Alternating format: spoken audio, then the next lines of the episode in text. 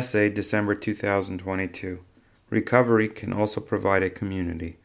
When I first started my recovery journey, I was plagued with the usual incessant buzz inside my head that only addicts and compulsive neurotics can identify with. I gotta get better quickly before I lose my mind. When do I get out of here?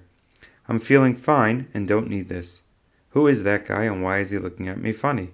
Can they notice me when I'm looking at them funny? I'm so happy. I'm so sad. Once I get sober, I am going to help everyone I can find. It's my mission. Why me, God? Why me? Now, don't get me wrong. I think that some of these, or indeed all of them, are outright outrageously funny and crazy, especially my virtuosic ability to harbor two thoughts that are complete opposites at the same time and believe them.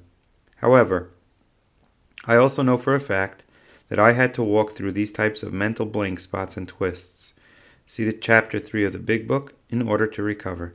That being said, it is not a coincidence to me that the instances when I had this type of compulsive craziness inside of me was also the time when I used to attend meetings in which recovery was hard to find and most of the members were only focusing on hanging on or surviving without our drug, lust.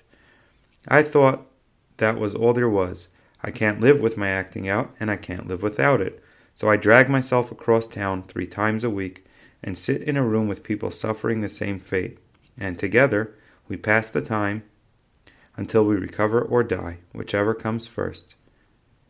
Then one day a member came up to me after a meeting and asked me where I lived, which was strange since no one had ever done that before. And I thought we didn't ask those types of questions since we're called Sexaholics Anonymous. And obviously I had no idea what that actually meant. I told him the name of my neighborhood, and he mentioned that he was from the same area, and that together with another member, they were planning on starting a new group that will cater to that area of the city. He asked if I wanted to join and help start the group, and thinking that I'm better off with a group closer to home either way, I gladly joined in the endeavor. I don't know if this experience saved my life, but it is no doubt one of those pinnacle moments in my journey. We started the group and called ourselves the Three Legacies. We met in a tiny little room that was an acupuncture clinic by day. We focused on the steps and traditions.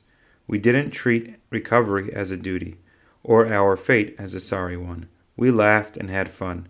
I took one of the two other members as my sponsor and hit the ground running. More members joined, and the room was getting small, so we started renting a bigger place in the neighborhood.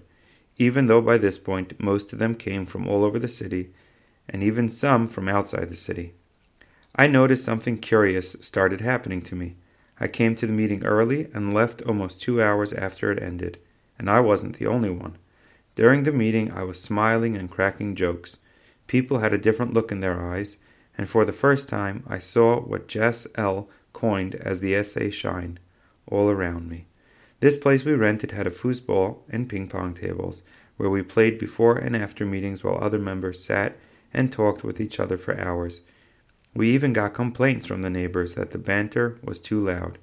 Seeing as the Three Legacies was established to cater to a specific area in our city, there were indeed many members who lived very close to each other. Thus, something much bigger was happening around us. A community was forming with this group at its center, meals together and going bowling. The students of the group studying for finals together, while the married members had play dates for their children together going to the movies or out on the town, trips to the desert, camping under the stars, or going to music concerts, you name it. I can go on for hours about positive sobriety and how recovery should be fun, but honestly, I am just privileged to have had the opportunity to be a part of this community that has saved my life. Because if all this program had to offer me was being a dry drunk, not acting out, but also not enjoying a second life without the drug, I would have been out that door long ago. I needed much more than that.